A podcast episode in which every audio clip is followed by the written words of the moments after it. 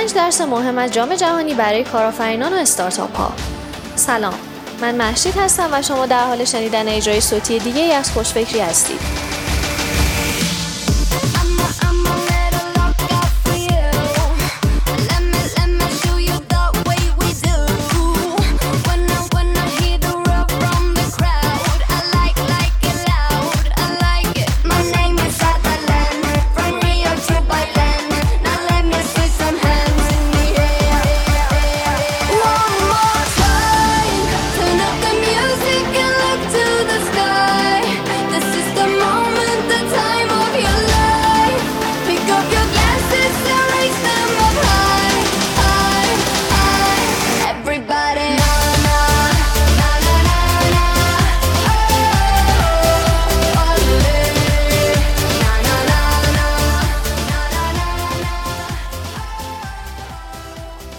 همه چشم‌ها خیره به جام جهانیه، بزرگترین رویداد ورزشی دنیا. جالبه بدونید به لطف رسانه‌های اجتماعی و فناوری‌های دیجیتال، قبل از اون که حتی یک بازی در جام جهانی انجام بشه، بیش از صد و چهل میلیون جستجوی مرتبط در گوگل انجام شده بود. طرفداران جام جهانی دیگه محصور در تجربه بازی‌ها در جامعه خودشون نیستن، بلکه با دسترسی به شبکه‌های اجتماعی نظیر توئیتر، واکنش‌هاشون رو بی‌درنگ به اشتراک می‌گذارند. اونها با به اشتراک گذاشتن تصاویر زیبای ورزشی در فیسبوک به ابراز حمایت از سایر هواداران در مقیاس جهانی میپردازند. اینکه جام جهانی تونسته به بهترین شکل ممکن رسانه‌ها رو به سمت حمایت از مخاطبان تکنیکی تر هدایت کنه، میتونه درس مهمی برای کارآفرینان باشه. از بین رفتن مرزهای جغرافیایی به کمک اطلاعات، موجب نزدیکتر شدن فدراسیون جهانی فوتبال، تبلیغاتچی‌ها، تیم‌ها و هواداران به همدیگه شده، که این خودش فرصت‌های بزرگی رو برای شرکت‌های خرد و کلان به همراه داره. جهانی شدن جامعه هواداران فیفا و کارآفرینان رو تحت تأثیر قرار داده. استعدادهای فوتبال از سراسر دنیا گرد هم میان و بر سر جام جهانی با هم به رقابت می‌پردازند. به همین سیاق، کارآفرینی هم به لطف شبکه‌های اجتماعی، سرمایه‌گذاری‌های خطرپذیر و تکنولوژی از مرزهای جغرافیایی گذشته و کارآفرینانی با ایده‌های استارتاپی برنده از گوشه و کنار کشورهای کوچک و بزرگ در حال ظهور هستند. در این نوشته پنج درسی که جام جهانی به ما می‌آموزه تا به یک کارآفرین موفق تبدیل بشیم آورده شده. یک، تغییر رو بپذیرید. فیفا امسال رسانه‌های دیجیتال و فناوری‌های جدید رو به خدمت گرفت تا این رویداد ورزشی رو بیشتر معرفی کنه و انتظارات مردم رو بالاتر ببره. در مقایسه با دو جام جهانی پیشین، دو هزار و شش و دو هزار و ده، استفاده از موبایل به عنوان ابزار ارتباطی اصلی در میان نسل موبایل اولیه‌ها توسعه چشمگیری یافته.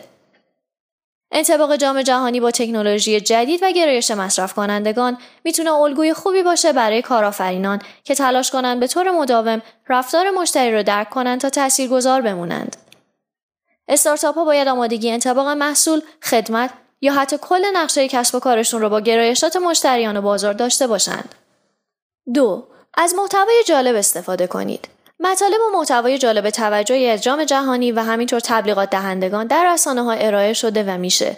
رویه‌ای از محتوای تصویری گیرا که تعلقات عاطفی هیجانی عمیق افراد رو به رویداد، تیم و غیره مورد هدف قرار میده. افکار و ایده‌هایی که گسترش پیدا می‌کنن از جنس هیجان هستند و تنها شرکت‌هایی که به قلب افراد راه پیدا می‌کنن میتونن به جیبشون هم برسن. سعی کنید بفهمید مشتریان شما از چه کانال‌هایی کسب اطلاعات می‌کنن.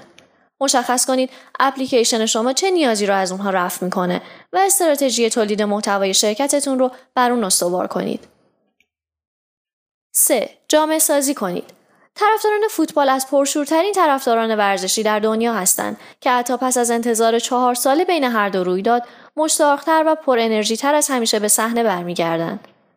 به همین ترتیب رسانه‌های اجتماعی شرکت‌های نوپا را قادر کرده که گروه‌هایی از هواداران پر و پا قرص رو گرد یک محصول یا سرویس خاص ایجاد کنند.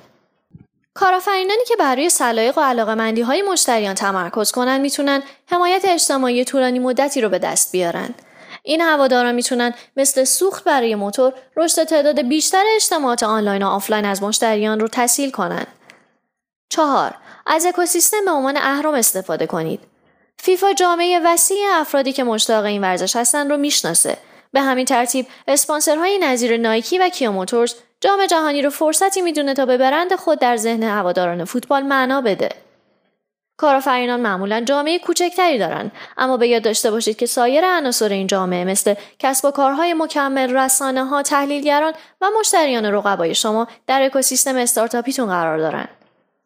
اونهایی که دیدگاه مشترکی با شما دارند رو شناسایی کنید و با اونها همکاری خلاقانه و برد برد برقرار کنید تا با پشتیبانی از اکوسیستم تأثیرتون رو گسترش بدید. پنج. شبکه خود رو گسترش بدید. جام جهانی پدیده گسترده است که جامعه‌ای متکثر و پراکنده از هر قوم و ملتی رو گرد هم میاره. کارآفرینان غالبا خود رو در احاطه افراد هم فکر پیدا می‌کنند و این خودش فرصت‌های رشدی فرد رو به دلیل اتکا به این محدوده کوچیک به خطر میندازه. بهترین استارتاپ‌ها به دورتر از دور و برشون نگاه می‌کنند و می‌فهمند چطور، کجا، چه وقت و چرا دیگران شرکت اونها رو ارزشمند می‌دونن.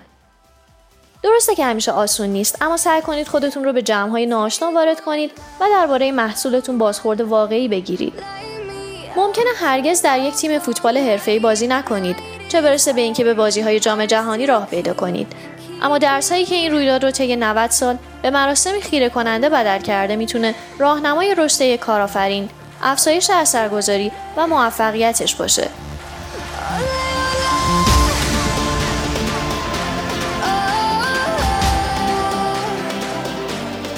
نوبت شماست. چه نکاتی از جام جهانی این دوره براتون جالب بوده؟ چه درسای دیگه ای رو میشه از این رویداد گرفت؟ منتظر خوندن دیدگاه‌های شما درباره این مطلب هستیم. من معشیت هستم و شما اجرای صوتی دیگه ای از خوشفکری رو شنیدید.